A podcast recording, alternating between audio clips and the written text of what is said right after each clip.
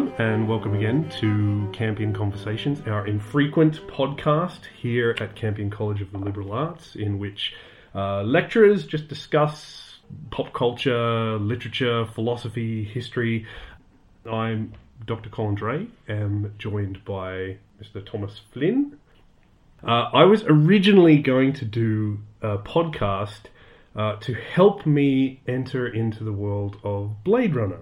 Uh, and when I say Blade Runner, I do not mean uh, the far more topical uh, Blade Runner 2047, which blipped into cinemas for about half a second. Lord, no, that'd be far too up to date. I know, that, then that, that would be relevant. Um, instead, uh, I was hoping to dip into uh, the original Blade Runner. And obviously, that word original is going to have a slightly different meaning when we're talking about a, a movie that has at least four authoritative versions, uh, which we'll get into. But my, my problem, just to explain it, was that I have always had trouble with this film. Uh, it, it's a film that I think is very aesthetically beautiful.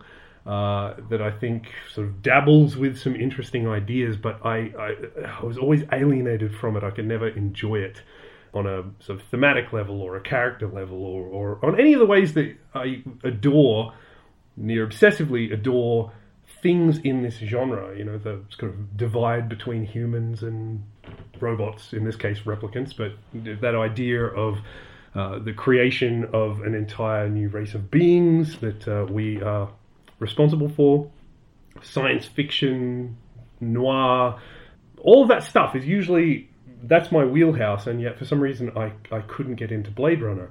So I asked Mr. Thomas Flynn, who I will allow to speak in a second. I'm sorry that I'm like rambling on here, but I asked him to, to walk me through it, to explain uh, Blade Runner to me, and maybe we'll get into my more recent reactions to the film in a moment. But um, could could you just maybe give me uh, a bit of a history, your history with this film? What what have you thought of the film? What do you currently think about the film?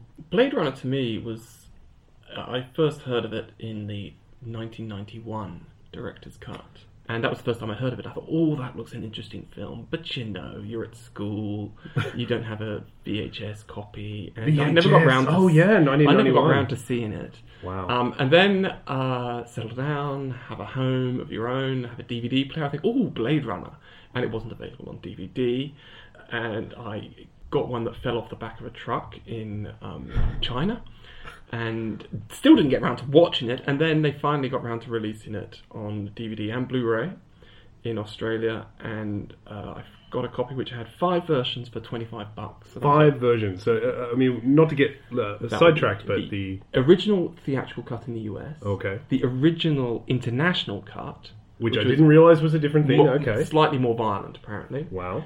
The work print, Which I've yes, okay, I've heard of this. one. um, which was the basis for the 1991 director's cut, and Ridley Scott, Scott's 2007 final cut, which is pretty much the only version I've ever seen. Uh, so that's my history with the film. Mostly, I've seen uh, the final cut. I've seen the uh, storied theatrical cut once, and I've read the novel a couple of times.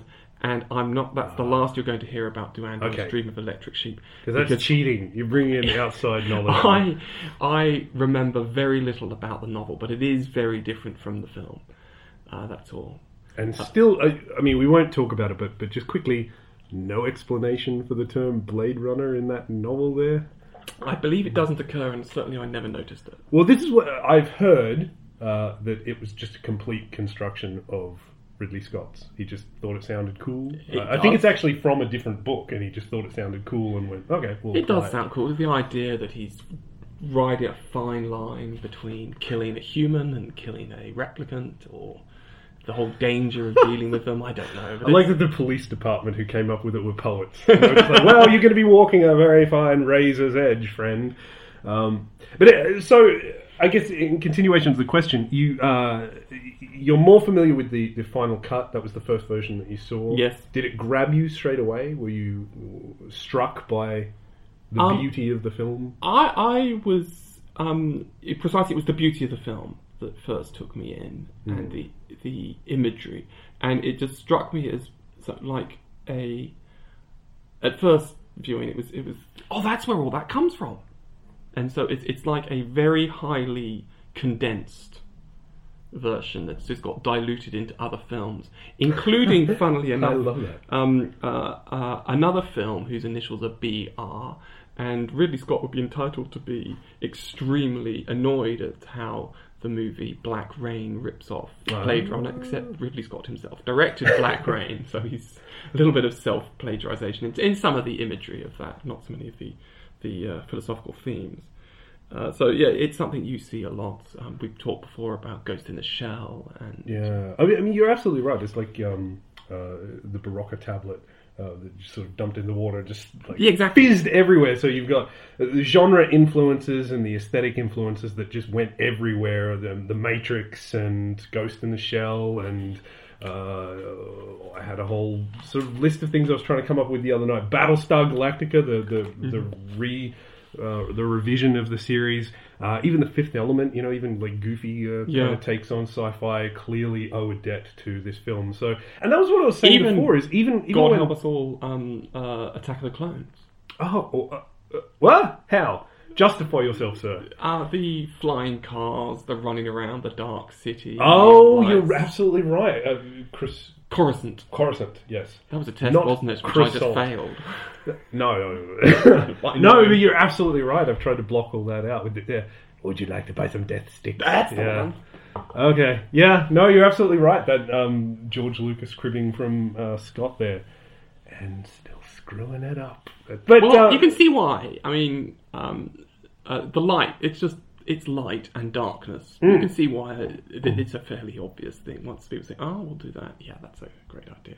and and also uh, just the themes that it's grappling with. I mean, I would argue that other texts later take up some of those ideas and run with them further than maybe Blade Runner does. But but certainly it was one of the first to put front and center this idea of in in the cinema landscape. I'll say not obviously in sci-fi, but in the cinema landscape to really say the division between cyborgs and well, they're not cyborgs, sorry, replicants and uh, humans uh, is immaterial at this point, where they're they're sort of become so indistinguishable from one another. That Well, yeah, I mean, Yeah. that's what's interesting about the film and makes it very hard to pin down is because what are replicants? Mm. Uh, the book it comes from a book called "Do Androids Dream of Electric Sheep?" Mhm.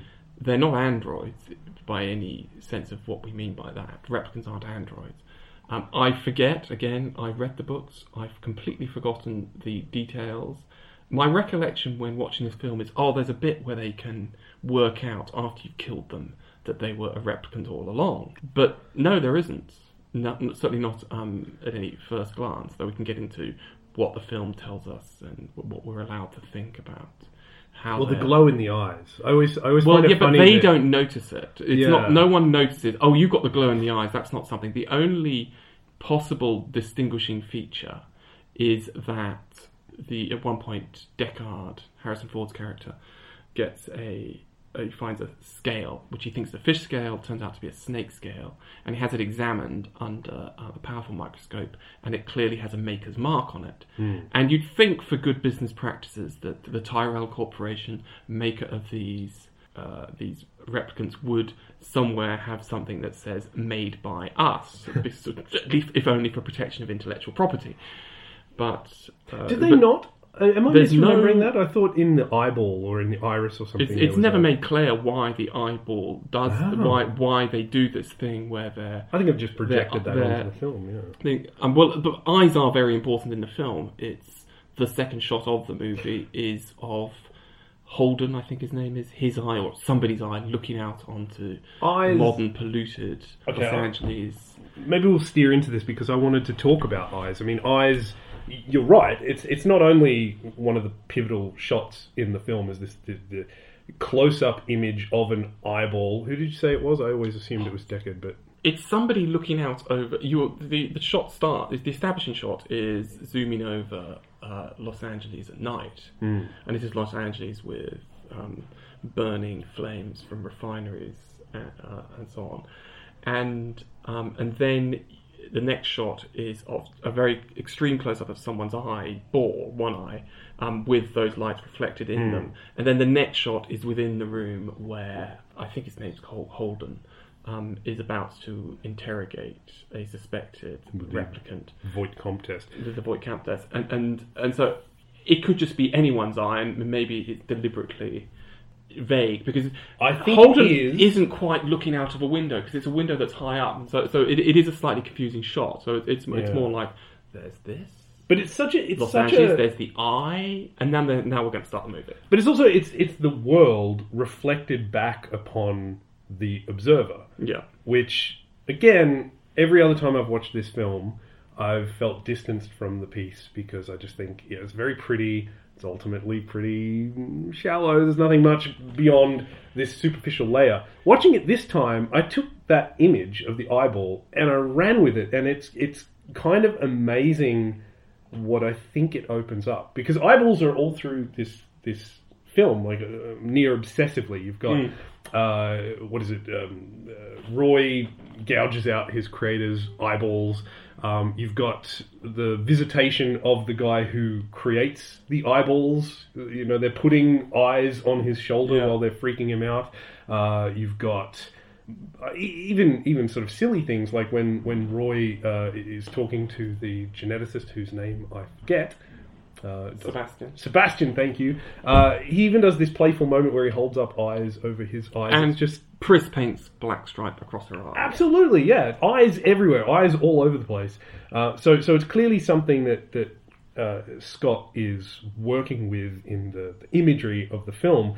But specifically, I think that idea of reflection, perceiving a world that is being reflected back upon you that you can only understand through inference. Like we in the audience are seeing this world, but it's necessarily through a reflection in somebody else's perception, which I think, again, opens up the whole film to me. This question of viewing a, a world that you can only infer meaning from, you can't actually distinctly see it.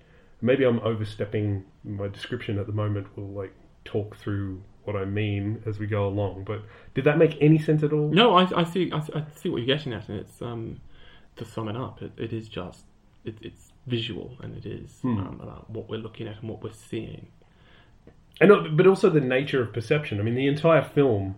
If you want to say that it has kind of a, a- a narrative arc for Deckard, which again I've never seen, but on this viewing uh, I, I somewhat tapped into. Uh, it's it's about him growing from being this sort of cynical, shut off, repressed, unempathetic jerk. Frankly, like he's pretty intolerable in the beginning of the film, but o- over the course of this very brief, bloody, awkward investigation hunting down these uh, replicants, he grows, he becomes empathetic, he falls in love with Rachel, um, and and he comes to to see that this division between the replicants and humans is fairly immaterial. So we're watching him re interrogate his world, re perceive it in in a way. I think your take is excessively optimistic. Really. I, I, I think Because you're telling me, because what I'm saying is, for the first time, I liked this film, and you're No, saying, I, well, I don't say um, optimism is, is what makes a film good, um, but um, I mean, you're about to snuff out the joy that I, I well, uh, for once I'm, glimpsed I'm sorry to do that. Yes. No, Um, uh, there are this film. It doesn't quite contain multitudes, but it contains well, it contained five films, so we know that much. yeah, And um, I, I, I think well, let's address in more recent viewings. What, what I've been wondering is what is a replicant, and Okay, good, The yeah. first time, a few times I think, when, not while I was watching it, but while I was thinking about it afterwards, um, I was pretty unreflectively just thinking of them as uh, androids, skin-colored androids, like in Terminator or like in Ex Machina, um, where there's a uh, there, there's a she's clearly meant to be uh, an android because we've seen her with her skin off, so we know who she is and we know what the Terminator is. Uh, and but they're not. So the idea, the problem is the, the the the dilemma or a dilemma that's posited by the film, which is that uh, when um, they, they they have to hunt them down because for whatever reason replicants are deemed dangerous, they can't be on Earth. And so when they Ah. arrive on Earth, they have to be killed. So you do a test to find out if they're a replicant, and then you kill them. Or, as the um, title card at the beginning cynically says, this wasn't called execution; it was called retirement. Yes. So they retired. But again, that's a terminology I think taken from the novel, which they just don't really do much with in the rest of the film.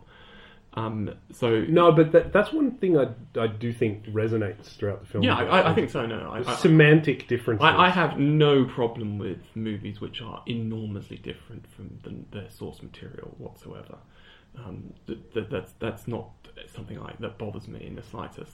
Um, but uh, But, but uh, no, I do. I do think it's important that they, they impress upon you right from the beginning that this is a film about enslavement through semantics.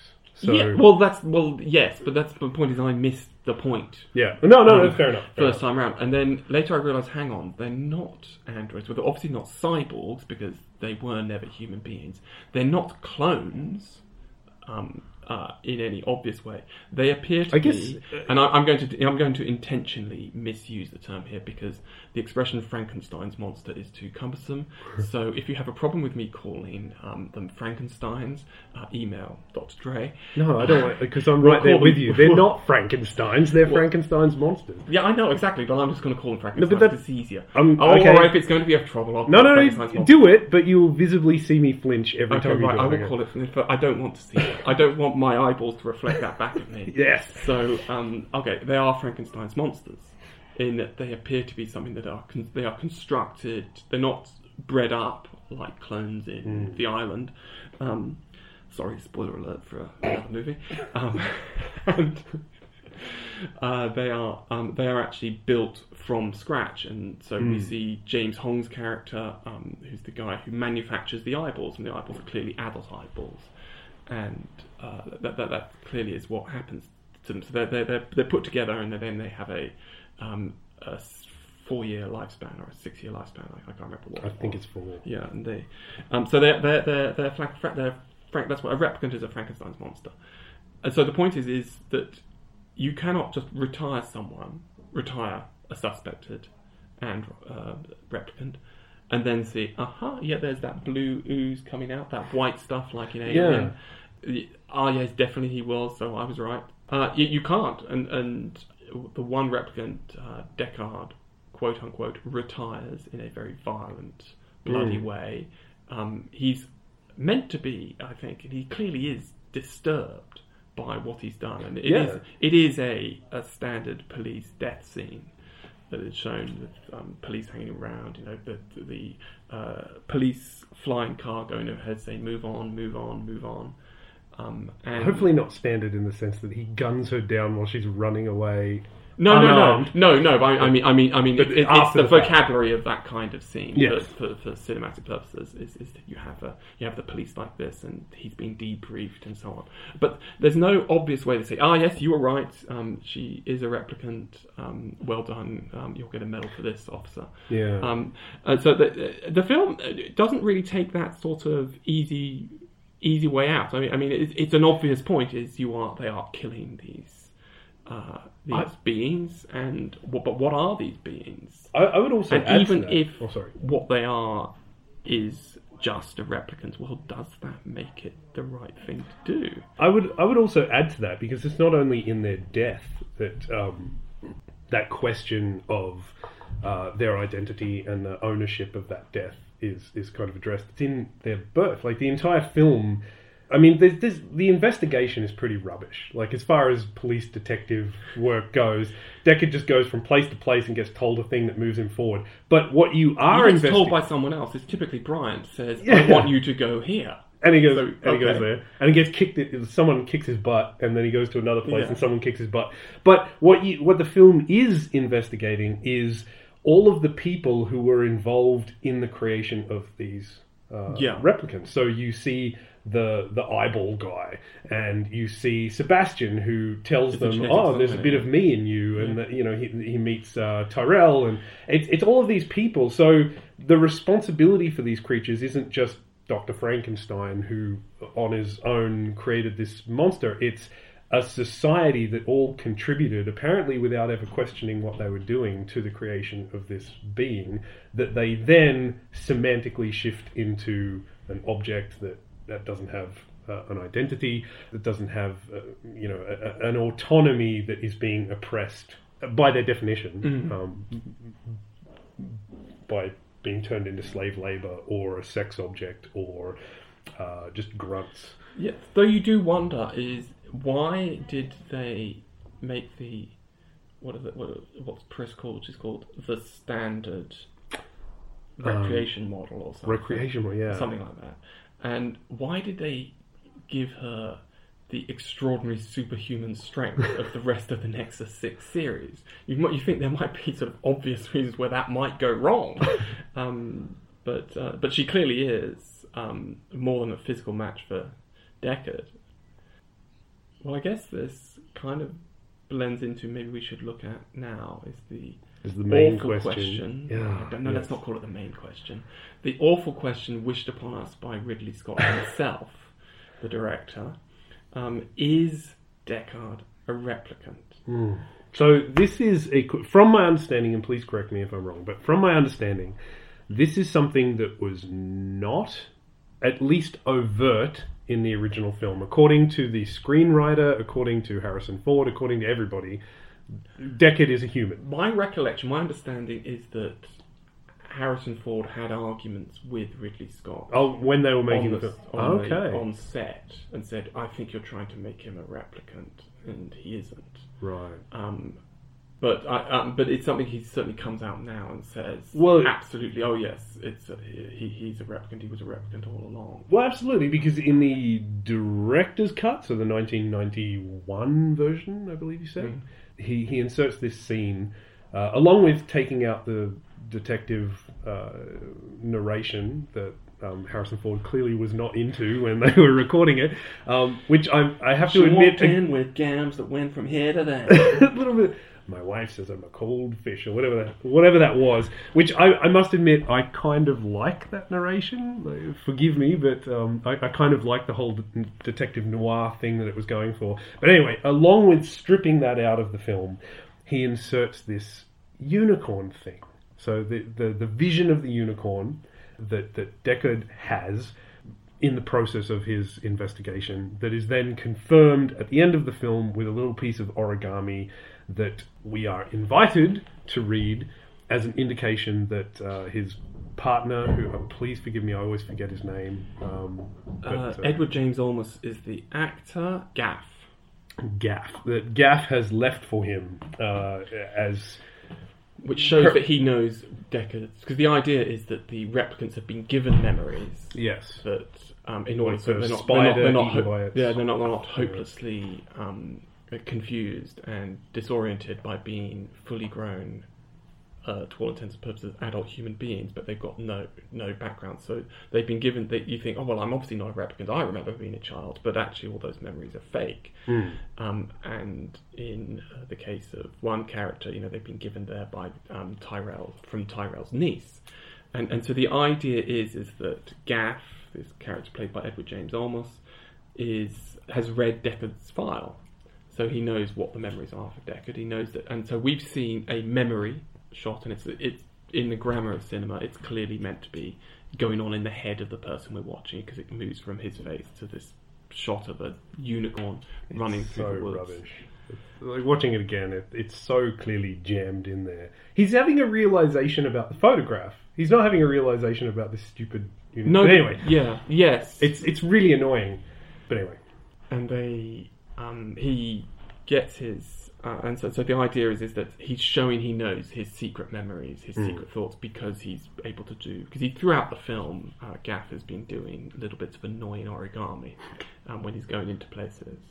And uh, and so I think I think that's the idea is, is you're meant to read it as that. The problem for me for seeing with Deckard as a replicant is that he gets pretty severely beaten up oh right, so you, mean Three just times. logistically that it, He's- it makes no he- sense. Um, so we are told right at the beginning that these replicants are much stronger, at least as smart and much stronger than Hmm. um, human beings, A- and yet Harrison Ford's character gets beaten up once, twice. Maybe that's his power. Is he's more absorbent. he's got better shock. He, he, gets beaten up by the um, All of them. All of them. They all beat him up. Every sing- I, I think literally every single one of them yeah beats uh, him up. Roy um, Batty kicks the crap out of him. Pris uh, strangles him. Yeah, a- strangling him only because she decides to do that pretty show-off thing. Is he able to get his gun and shoot her? the uh, the exotic dancer whose name escapes Zhora. me. Zhora. She she slaps him around before she runs Yeah, off. yeah. Uh, and certainly the, the And she's pretty clever in the way she's hiding in plain sight. yeah, absolutely. Um, and the and the guy um, Leon, of course, Leon smashes him. again. Yeah, And Leon is only stopped because someone else uh, intervened. yeah. Which I mean, there's a whole other discussion we could have about how bad Deckard is at his job. I mean, he just he drops his gun. Uh, he, To he be fair, he gets kicked out of his hand by someone who's much Oh no, there's that. No, later in the film when he's Yes, trying does. to escape, Yeah, he he drops does. his gun and goes, "Oh, I might just leave that there because I need to right, run away faster." Uh, yeah, and as you said before, his his detective kind of qualities basically consist of going where people tell him to Well, go. not only that is um, if you are running away, in the case of Zhora, if you are running away, you must a be guilty and b Yeah. guilty of the crime which I am investigating. Therefore, I can shoot you. Yeah, and in the street, he's waving a gun around in the street. He takes a couple of shots while people are walking around. Yeah. He's very, very bad at his job. But apparently, he's magic. He's magical at, at his, his Unless, job. unless he's like the cyborgs in Ghost in the Shell, where he's um, he actually just has an onboard targeting computer, and he's really he, there isn't a problem. He is going to miss that granny by six Maybe. inches, and she's not going to. I guess his uh, the police sergeant does say that he's a great murderer. Like he's he's the best at his job. So maybe maybe he does have a kind of Terminator capacity. But but sorry, you were saying that uh, he's he must be human because he's a screw up and because he's easy to beat up. Yeah, well, the, the replicants can take him. Yeah, that's true. Uh, he doesn't, in the end, defeat them. I mean, he he's able to No. shoot one in the back. Um, he gets someone else kills another, and He kills Pris, but that's kind of yeah, accidental. Yeah, but, yeah, because she's showing off, Yeah. Roy Batty spares him. Yes. he, he, he, uh, is at Batty's mercy, and Batty pulls him up. Yes, and uh, so that that's a perfect window into my issue with it, which isn't so much logistical as thematic. It if he's a replicant, it thoroughly undermines the whole thematic thrust of the film. Like if this is a film that's about exploring how immaterial the division between replicants and humans is, and seeing that through the perspective of a human being who has been murdering them for years and who has this realization uh, in this one last case um, that he can not only empathize with them but perhaps even love them, then that's a, a massive uh, change that, that he undergoes that is incredibly impactful and, and shows that that division isn't really there. And that's that's also seen uh, in the reverse through Roy Batty saving him. I mean, if Roy Batty saves a human being who has been trying to murder him,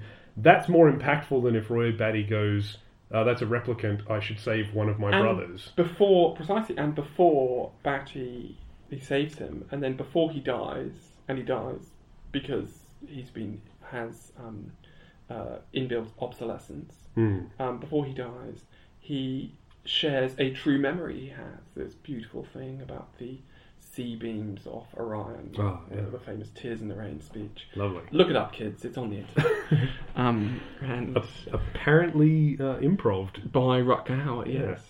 But Um, but you're right. Yeah, this, he shares a memory that. Um, a, a real a real memory, Yeah. and and then he dies. So, it, um, but you you've um spoken, I assume, intentionally twice now, talking about how Deckard has a Deckard has a um, development in empathy, which of course is the point. uh, The point, the one difference between human beings, to borrow a phrase from other science fiction, old style humans.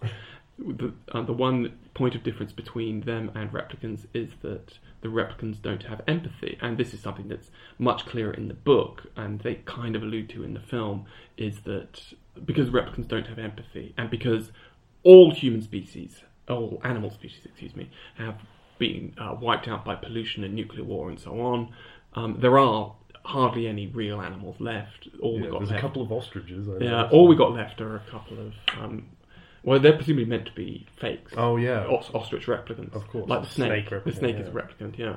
Um, so the, the, the, the real animals are even Tyrell in the movie only has a um, a fake owl. He doesn't have a real owl, Mm. and and so the idea is human beings are now hypersensitive to the loss of the animals, and anything that involves torture of the animals which would just cause human greatest distress, which is, is why, why the- the the scene the void the wallet, test yeah. is the yeah the wallet and the Voight-Kampff test administered on Leon in the beginning is you see a turtle upside tortoise, down, yeah. a tortoise upside down. Uh, what's a tortoise? You know what a turtle is. Same thing. But that, I mean, yeah, a tortoise and a turtle are very different, like a human and a Yeah. replicant, but same thing. Oh, thank you. Yeah, I'd, I'd not. I'd not. Ah, there you that, go. yeah. Making obnoxious observations. That's my thing. Oh, Uh, No, well, he um he. I do actually, uh, but I want to.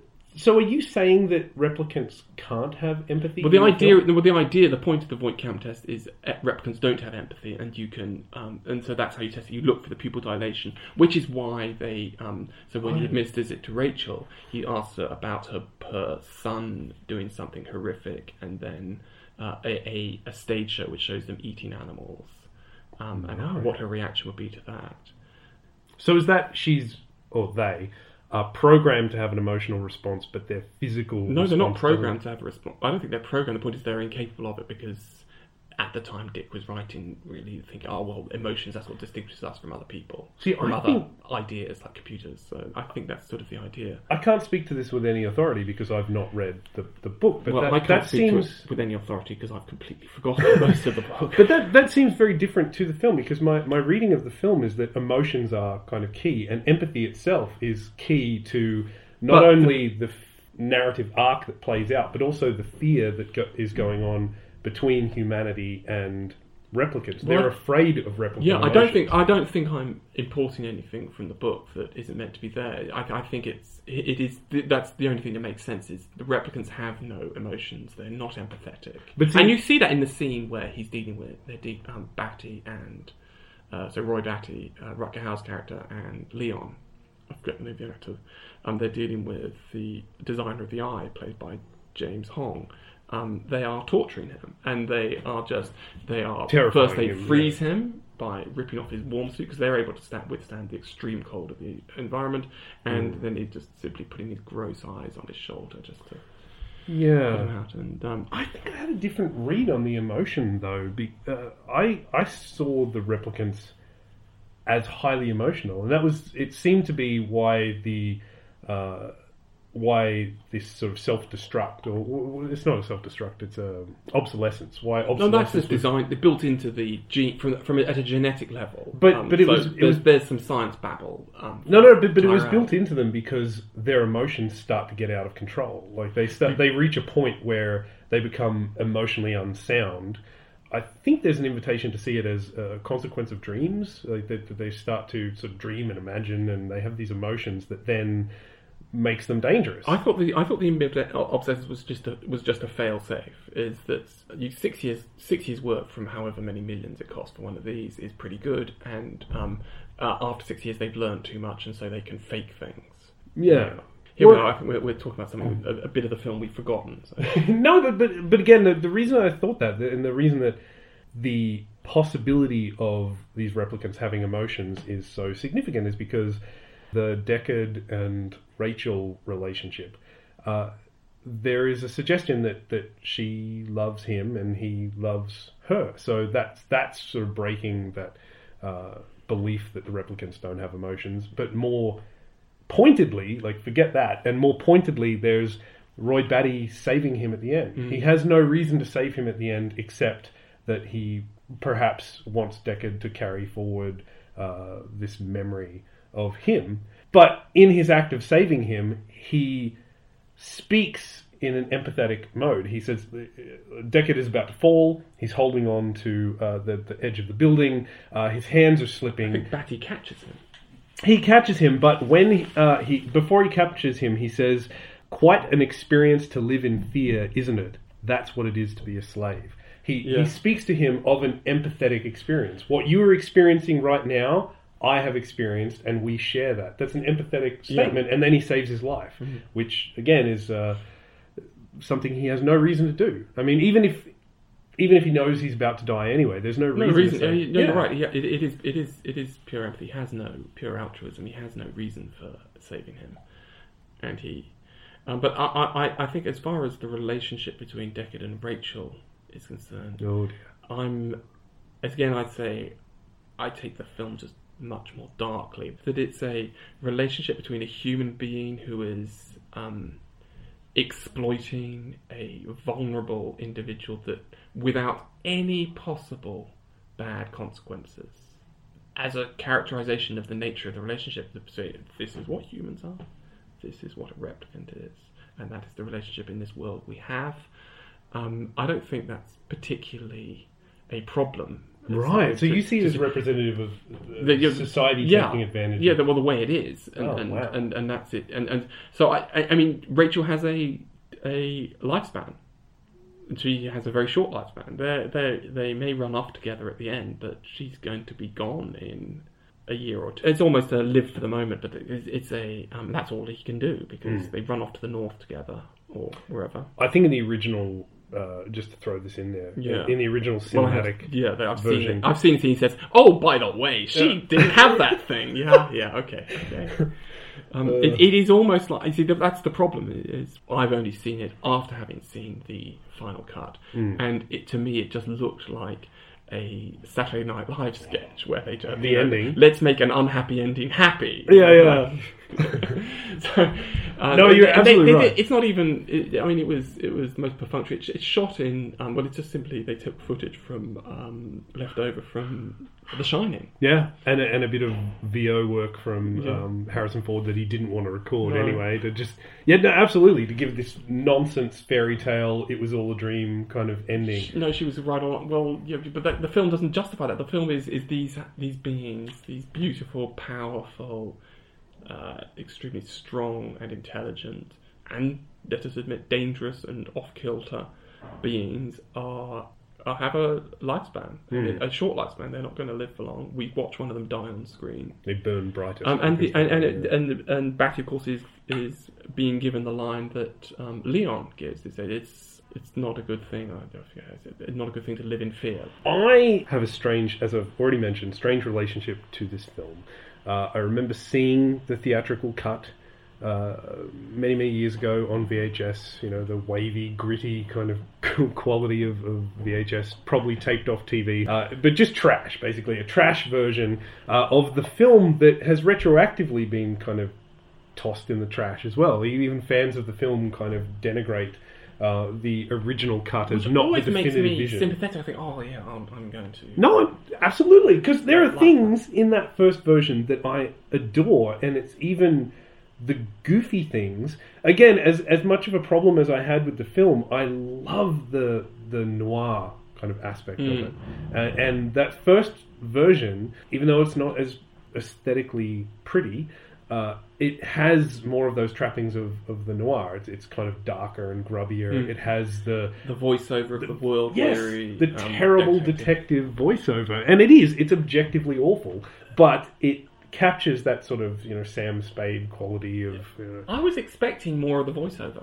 Mm, I, and so when I watched it, I, I thought, well, would there be? And, and I thought we could do with some voiceover here. Yeah. And, and instead, you, you actually get voiceover with, with some really obvious exposition of the plot, e.g. it, it, it gives that illusion of detection that that I think the final cut and the director's cut are somewhat missing, where.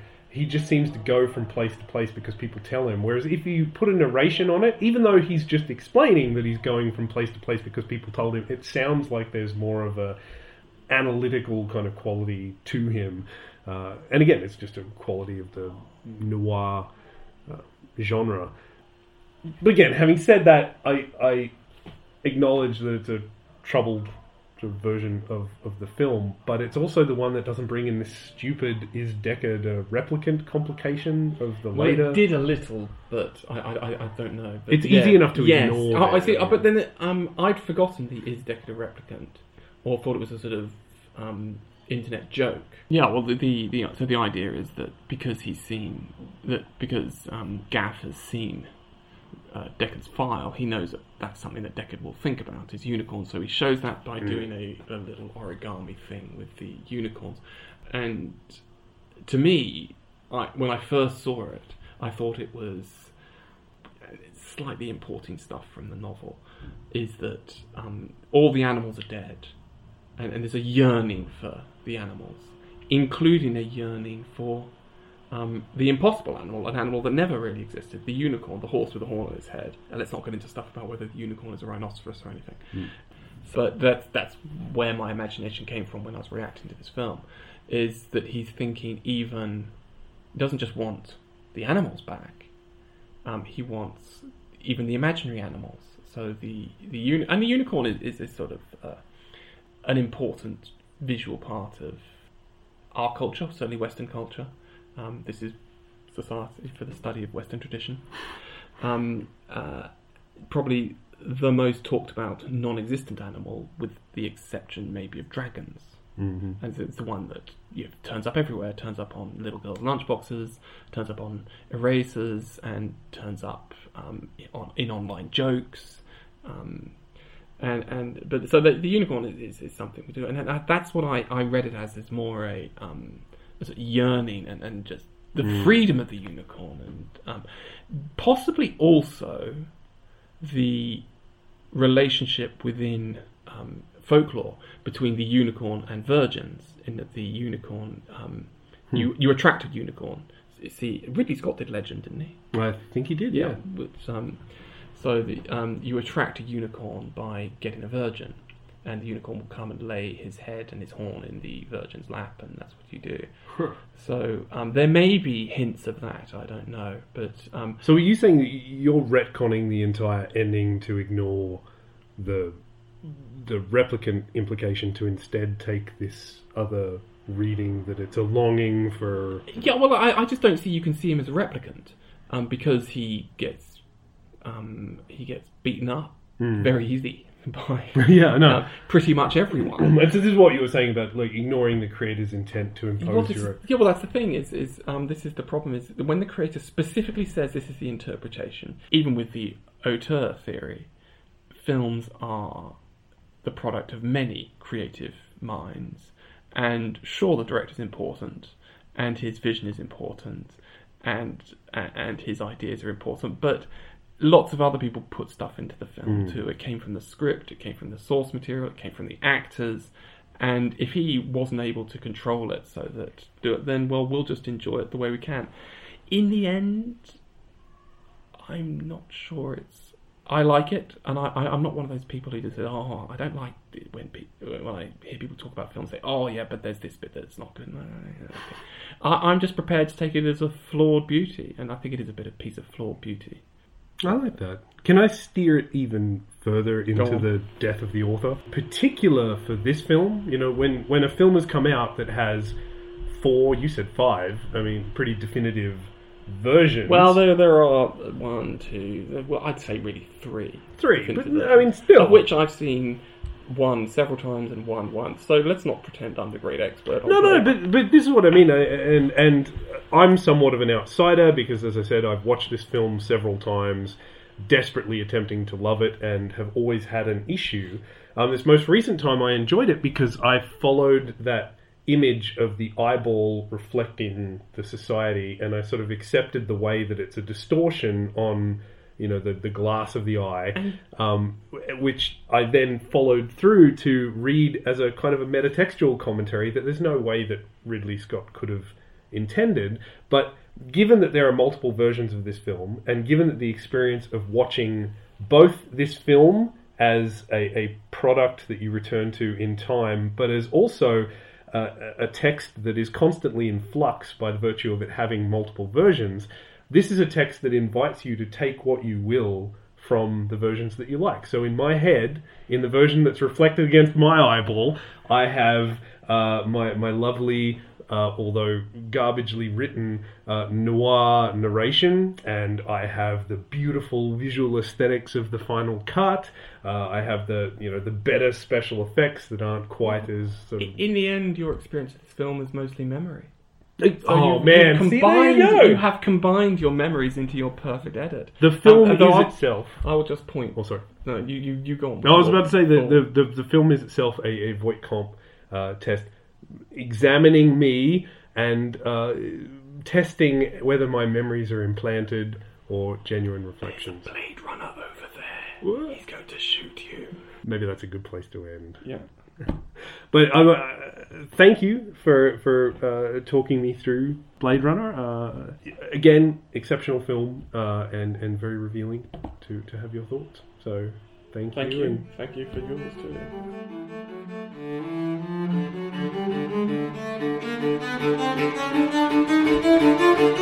too.